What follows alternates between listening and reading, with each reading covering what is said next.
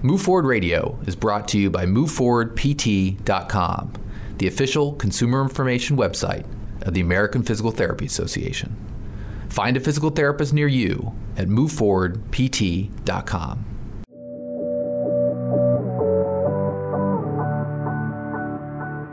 You're listening to Move Forward Radio, a podcast featuring interviews with physical therapists and other healthcare experts with advice on how you can move forward.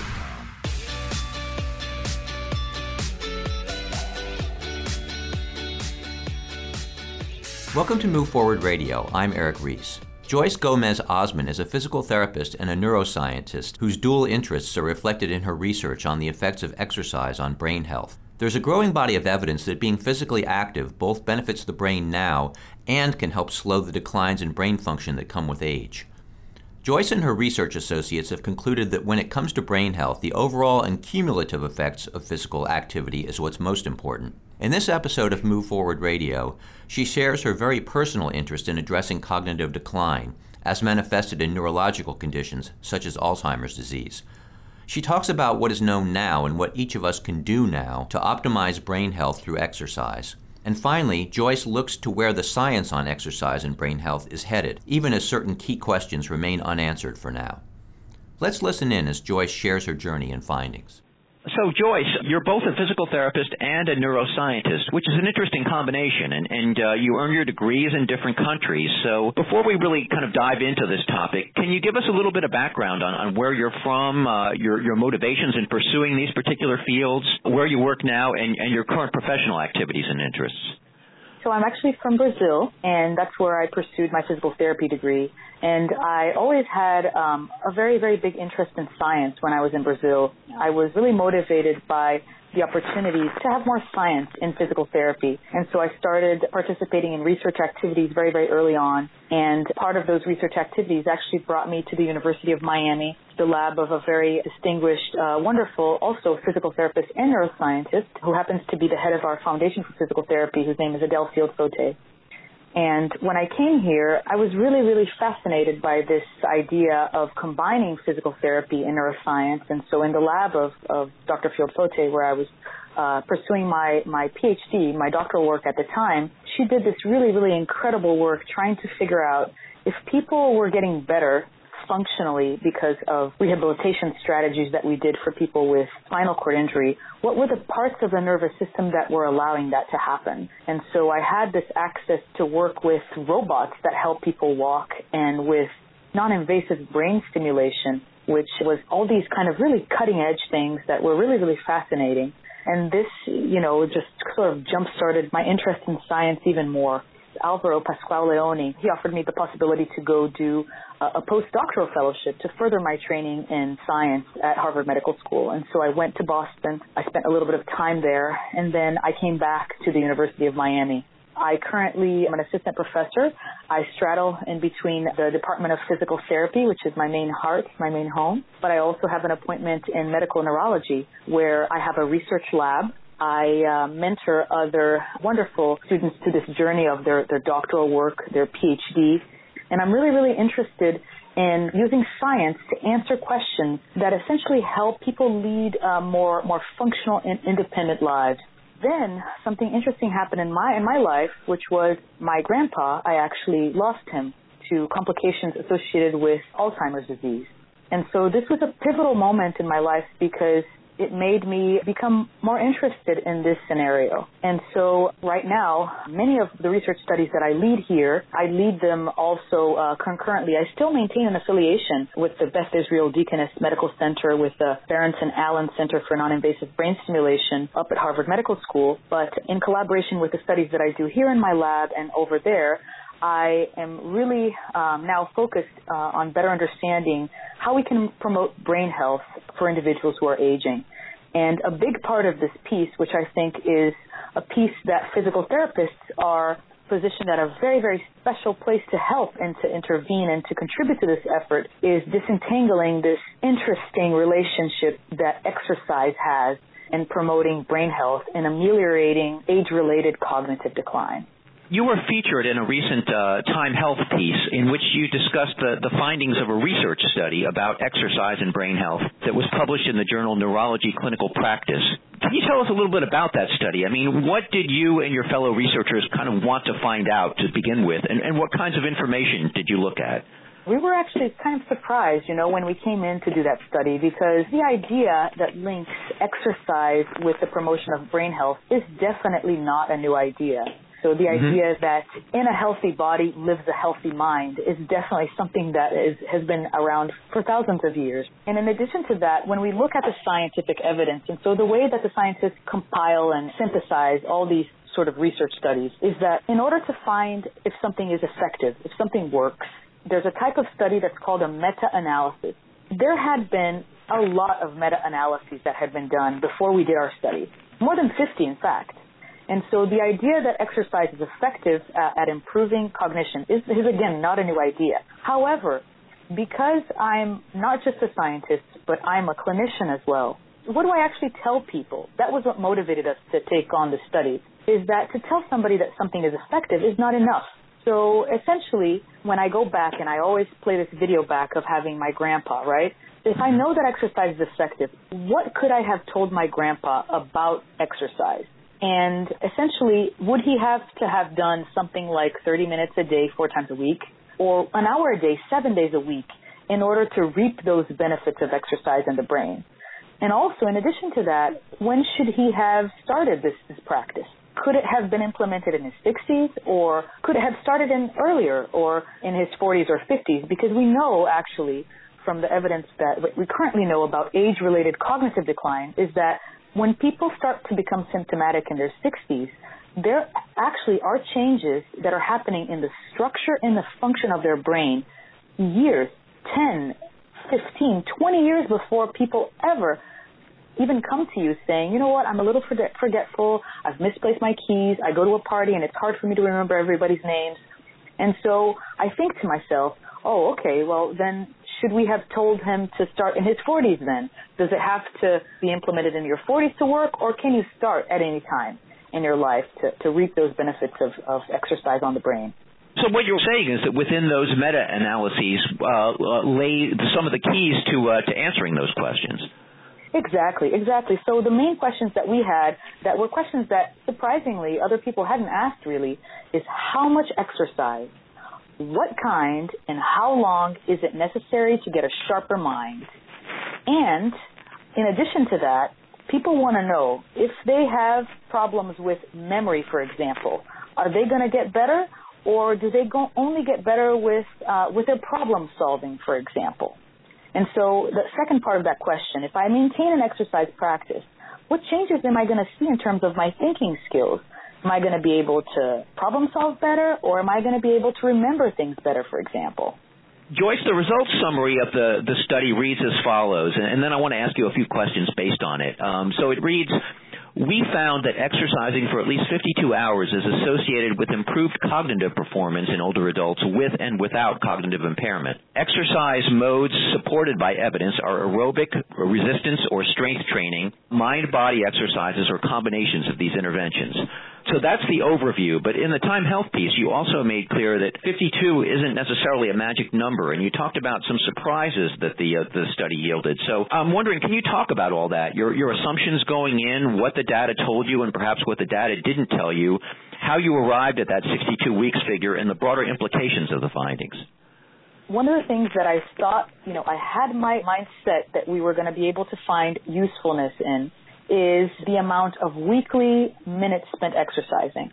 And the reason why I thought that was going to be a number that was useful was because we know that from guidelines put forth by the American Heart Association and the Center for Disease uh, Control and Prevention, they tell us that in order for us to keep our heart sound and in order for us to keep our physical health, we have to be exercising for about 150 minutes per week or 75 if it's more vigorous exercise, right? So we know that. Our doctor tells us that when we go in, or our physical therapist tells us that when we go in to see them and they ask us about how active we are.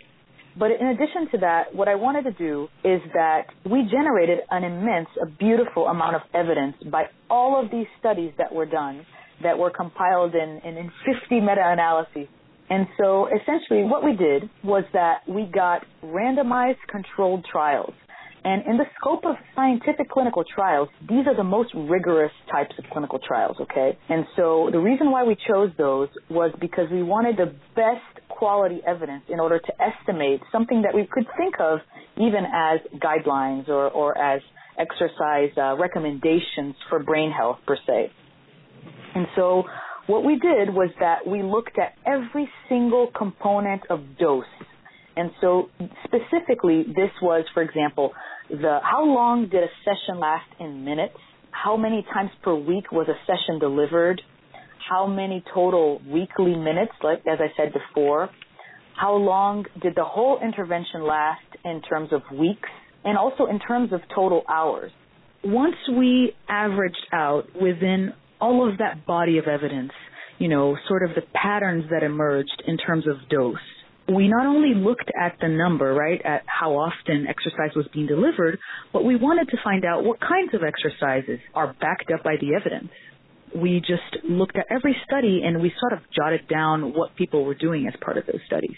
In addition to that, we then looked at all of the ways that the studies individually assessed thinking skills, and we created a couple of different bins of cognition or bins of thinking skills as you think. And these are things like processing speed, how fast you, you're able to process a mental task, and executive functions, which essentially means problem solving in the real world.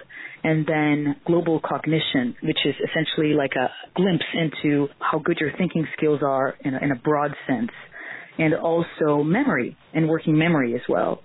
And so we wanted to understand, uh, number one, if any of those parameters of dose could be responsible for the improvement in thinking skills.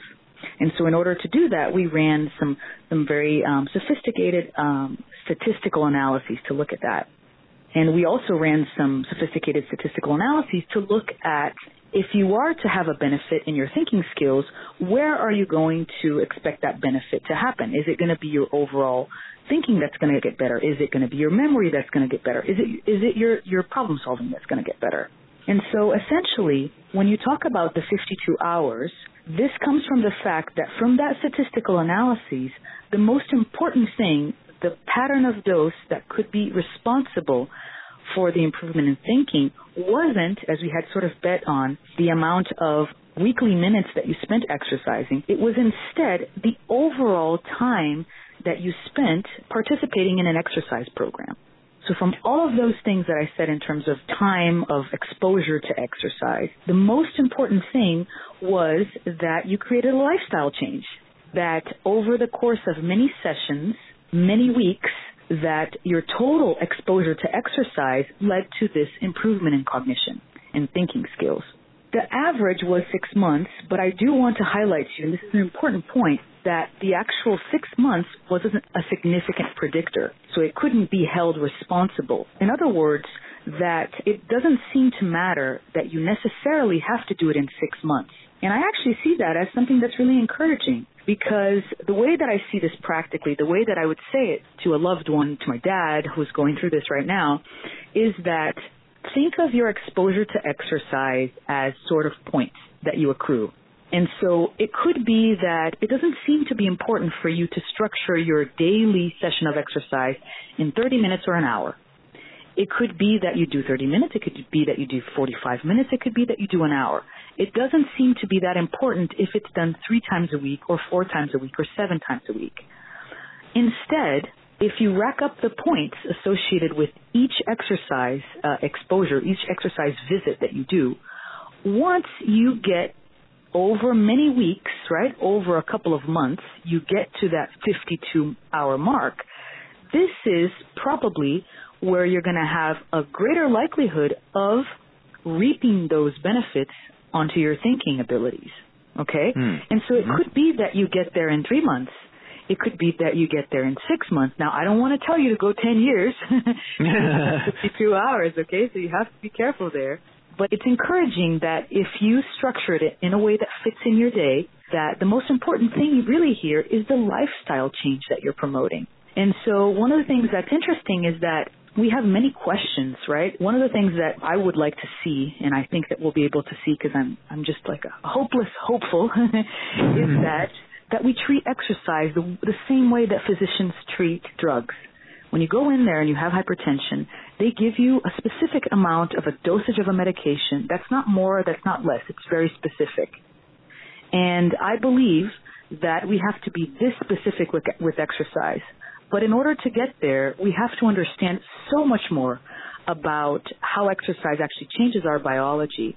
And we are so, so different. We have genetic differences, lifestyle differences, and um, you know clinical differences in, in, in our medical history, things that make us age differently, it would be very naive for us to think that we would respond with the same exact dosage to exercise. And so, well, I do say that we found that 52 hours, and perhaps you can think of 52 hours as a range okay, if I start an exercise program, maybe what I'll want to do is I will try to do an assessment of my thinking abilities.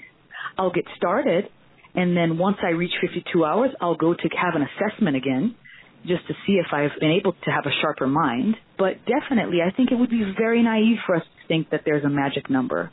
I think that we, we, we have to move to a more individualized model of exercise. And I think that when we do that, we'll be able to make exercise even more effective. And it's a wonderful opportunity because it can be done without a lot of economic financial resources. Exercise can be very expensive. No, don't get me wrong, but it could also be very simple and cheap. A quick break to tell you about Choose PT, the American Physical Therapy Association's national public awareness campaign. America is currently in the grips of an opioid epidemic. In some situations, dosed appropriately, prescription opioids are an appropriate part of medical treatment. But opioids only mask the sensation of pain, and opioid risks include depression, overdose, addiction, and withdrawal. The Centers for Disease Control and Prevention is urging healthcare providers to reduce the use of opioids in favor of safer alternatives like physical therapy for treating pain. Learn how a physical therapist can help you at moveforwardpt.com slash choosept. And now, Back to this episode of Move Forward Radio. Well, I have, a, I have a few questions here, and one of them is that according to the, the study summary, uh, the modes of exercise that are best supported by the evidence are, are aerobic, uh, resistance, mind body, and combinations of those. So, can you talk about why those specific things and which forms of exercise perhaps are less helpful? So I have to remind you that I'm looking at essentially characterizing this body of evidence that over the course of many years we've produced. And so, of course, the conclusions of this study are going to be tied to what people did in those rigorous randomized controlled trials, which are the strictest forms of clinical trials that have been done. In essence, we found that half of that evidence did support aerobic exercise.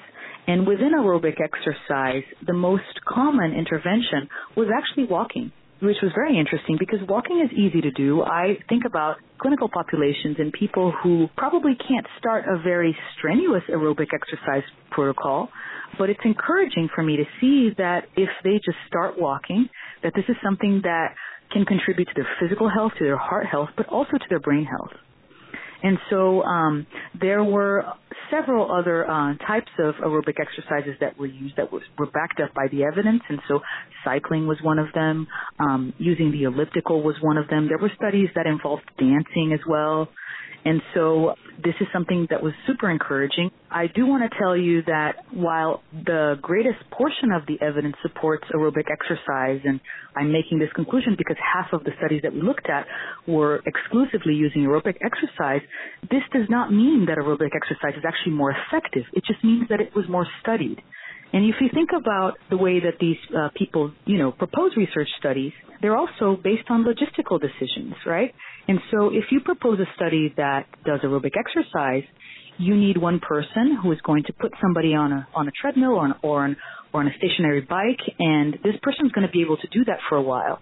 Now, if instead you're doing resistance training or weightlifting, for example, you need to individualize each exercise for every subject that you have. And so this has an impact on the cost of the study and all those sorts of things. So essentially, it's a little bit more complicated, or you need more resources to do uh, studies on weightlifting and dance and, and those kinds of things, for example. But it's very encouraging to me to see that weightlifting was another mode of exercise that was backed up by the evidence because we do note that there is a prominent decrease in strength in the legs in people as they age. And this is actually really well related with their ability to move around, to live independent lives, to do the things that they want to do. And so we do prescribe resistance training, weightlifting exercises for older adults. And it's encouraging to me that uh, quote unquote side effect is that they're going to get a sharper mind because of that as well. And in addition to that, mind body exercises, we saw we saw several ones. Low intensity yoga, we saw Tai Chi as well.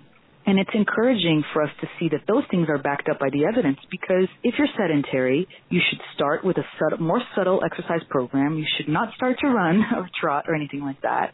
But it's okay. It seems to be okay to start slow. It seems to be okay to start by walking or to do a Tai Chi regimen, which we know that helps with balance, with, with um, reducing the risk for falls. Because that, another quote unquote side effect, is that people are going to get sharper minds.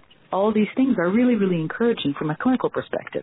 I want to ask you, when you mentioned that side effect of a sharper mind, what cognitive functions are likely to be positively influenced by exercise? Absolutely. The second big analysis that we did, you know, was that when I told you that we created those bins of thinking skills of cognitions because we wanted to know one of the things that does happen is that there's a huge variability in the results of studies of exercise on cognition. And what I mean by that is that one study comes out and says, oh, exercise was really helpful to improve memory. And then another study comes back and said, oh, exercise was not very helpful to improve memory.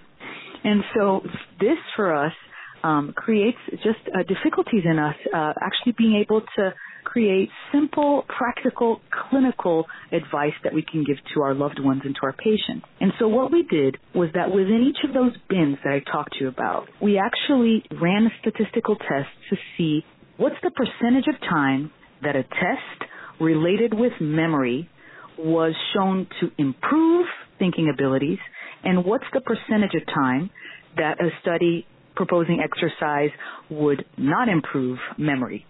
And so essentially, if within that bin that we're talking about, 50% of times exercise improved memory and 50% of the times exercise didn't improve memory, so that's not a very stable result, right? That's not right. something that we want to actually make recommendations on. And so by us actually doing that analysis, we found that the most stable improvements in thinking abilities were found in processing speed, both in individuals who were healthy and also people who had some cognitive impairment. And in addition to that, the healthy people, people who didn't have cognitive impairment yet, they additionally benefited from improvement in executive function. So, so memory skills actually did not seem to be impacted by exercise in our analyses. And so processing speed and executive functioning are key things to completing everyday tasks. Processing speed essentially refers to our ability to understand and react to the information we receive from the world quickly and effectively. Executive functions covers a sort of broad spectrum of abilities. But in general, it helps us in tasks that require higher order thinking, such as such as organizing, planning, reasoning, problem solving, and, and controlling our impulses, for example. Executive function is necessary for us to do things like like adequately manage our finances and make healthcare related decisions, for example. Processing speed and executive function are also necessary for complex activities like driving and reacting appropriately in, in an emergency scenario, for example. And um, I think one of the really exciting things that we see from that is that processing speed and executive functioning are among the sorts of thinking abilities that deteriorate when we're aging. And mm-hmm. so it's super encouraging for us to see that by changing our lifestyle and by adopting an active lifestyle, we can actually turn back the clock of aging in our brain.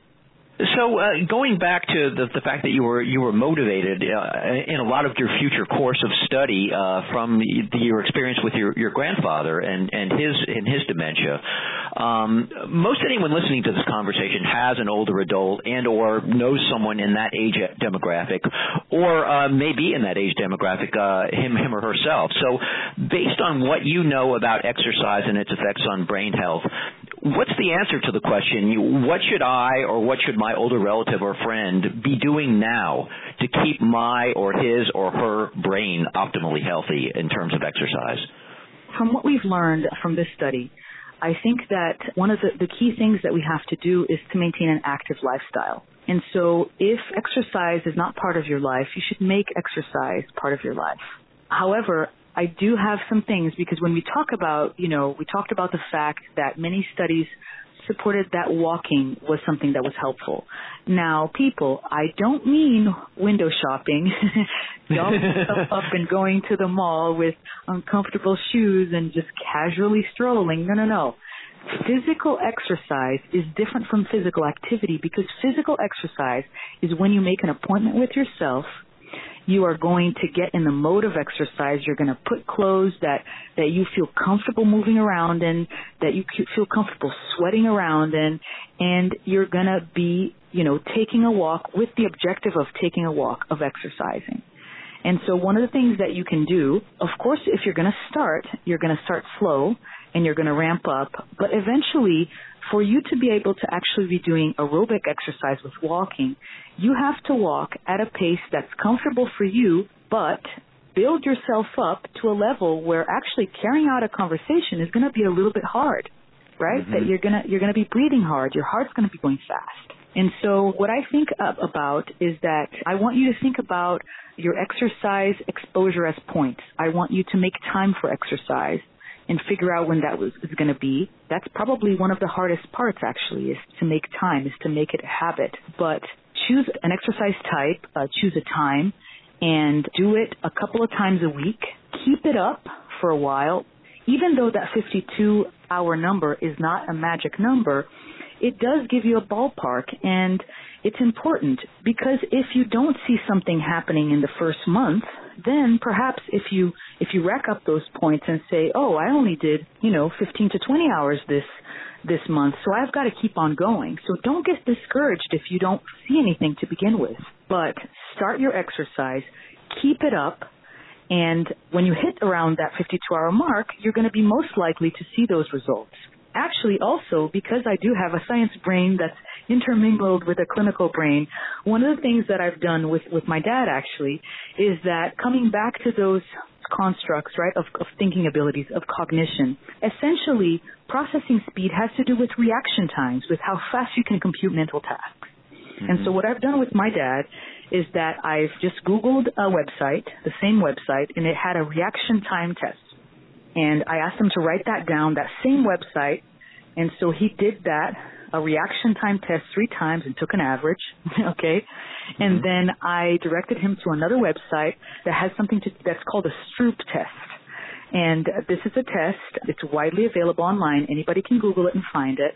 And so the Stroop test is a very widely used clinical test to assess executive function, which is that other construct that was um, shown to be ameliorated by exercise. Mm-hmm. And so again, find a Stroop test, write down the website so you don't forget where it is, and then do it three times, take an average, and write those numbers down. And this is your pretest, okay? And mm-hmm. then start your exercise uh, regimen, whether it's walking, whether it's cycling, whether it's dancing, tai chi, yoga, whatever it is, that you find interesting and keep it up, rack up your points to when you get to 52 hours, and then redo those tests. And I think that that's, that's an, an engaging way to, to sort of track your progression. A quick break to tell you about Find a PT, the American Physical Therapy Association's national database of physical therapists. PTs are movement experts who treat people of all ages and abilities, helping them to improve and maintain function and quality of life. Don't wait until you have an injury to see a PT. Contact one today and learn how you can improve your fitness and prevent health problems before they start. You can contact a physical therapist near you, no physician referral required, by going to moveforwardpt.com. And now, back to this episode of Move Forward Radio. How early in one's life should one be uh, doing these types of things, uh, engaging in these modes of exercise in order to, to reap those benefits in older age? That is an excellent question that I directly can't give you an answer from that study because we didn't really address that. What I can tell you is that the mean age was 73 years of age and uh, across all studies that we looked at. But my educated guess, knowing the science in this field, is that given those changes that we know happen in the brains of people who have age-related cognitive decline, years and years before they actually ever have a symptom that takes them to their healthcare professional to, to sort of have a complaint about their, their thinking skills, my belief is that you should start earlier on, as early as possible. But it's encouraging to see that in those studies, all people, most of the people that participated in the studies of this study that we did, they were sedentary to begin with. And their mm. age, mean age was 73. And so there's an opportunity there. This means that if you are sedentary and you are in your 70s, even if you're what we call the well worried, who don't have a lot of complaints about their thinking skills yet, or you have some cognitive impairment. The study that we published is evidence to support that you can get better, that you can choose to adopt an active lifestyle, and this can actually help you reap those benefits in terms of your brain health. So it shouldn't discourage you, it should make you motivated. I mean, just to be clear, you're not saying that exercise necessarily is, is going to be the cure to Alzheimer's, but you are you are saying that it can be helpful in ameliorating some of those uh, symptoms later on. Oh, absolutely. It would be very naive for me to say that anything is the cure for Alzheimer's. I think that we've had so many very, very smart people working on this this is a complex problem that will require still a lot of hard work. Again, we're, we're going to contribute. We're going to work very hard to be able to, to maybe, maybe provide a very, very small piece of this puzzle. But it would be very naive for me to say that there is an easy cure. In fact, we know that the efficacy of drug trials has, has not been the best. Generally, there's evidence published in that. And this is likely to due to the fact that it's a very complex problem. It's a complex problem we all age very differently. And so things like, like our education, our lifestyle, our diet, our genetic makeup, all of those things actually interfere with how we age and how we get there. And even some people who are genetically prone to uh, exhibit Alzheimer's disease, in some cases don't, and we don't quite have a, a, a perfect understanding of why that is.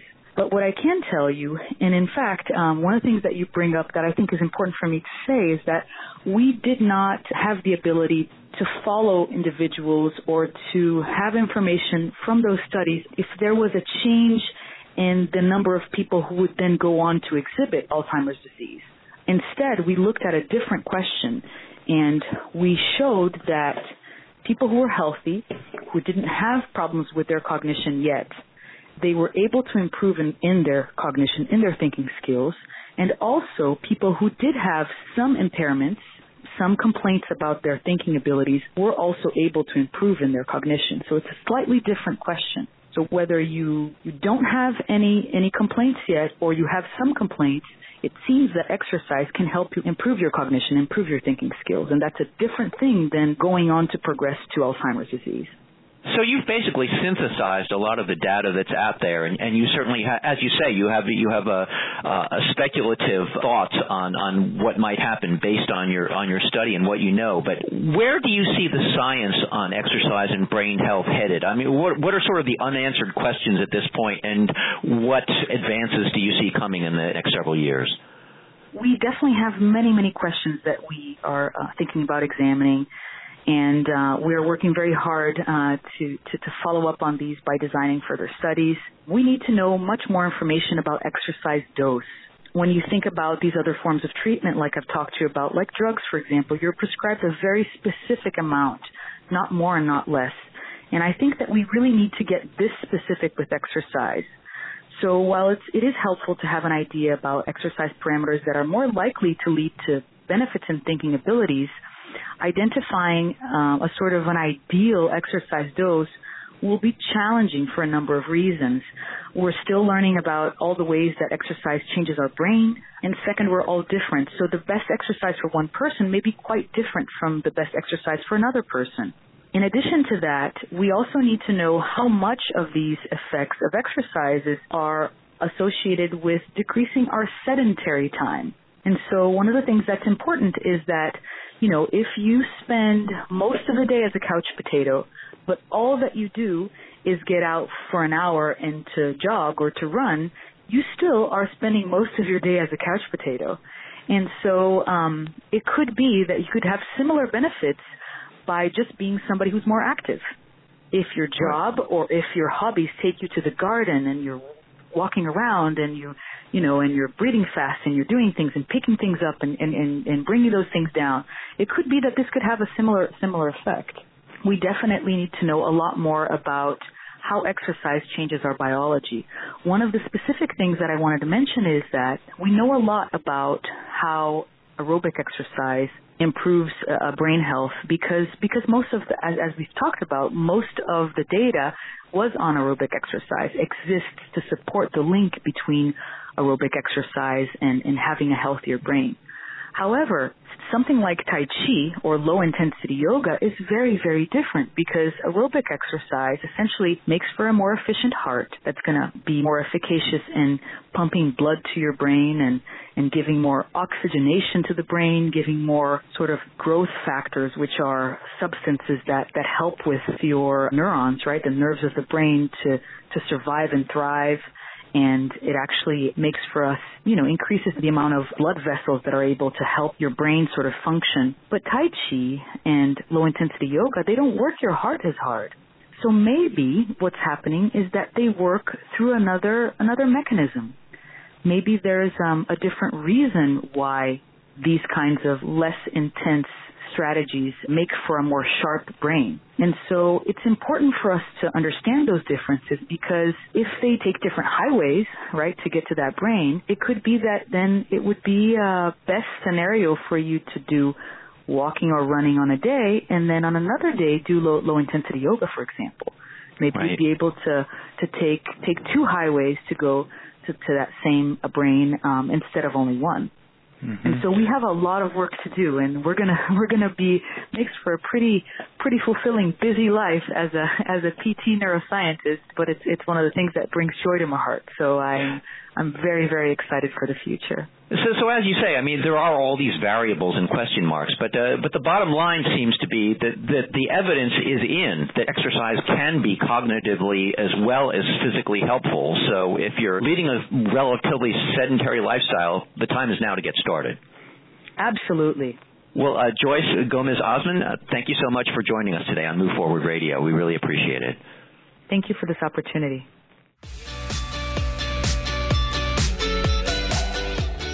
You've been listening to Move Forward Radio. Insight from our guest is for informational purposes only and should not be used as a substitute for individual treatment by a medical professional. Subscribe to our podcast on iTunes or find previous episodes at moveforwardpt.com. Move Forward Radio is brought to you by moveforwardpt.com, the official consumer information website of the American Physical Therapy Association. Find a physical therapist near you at moveforwardpt.com.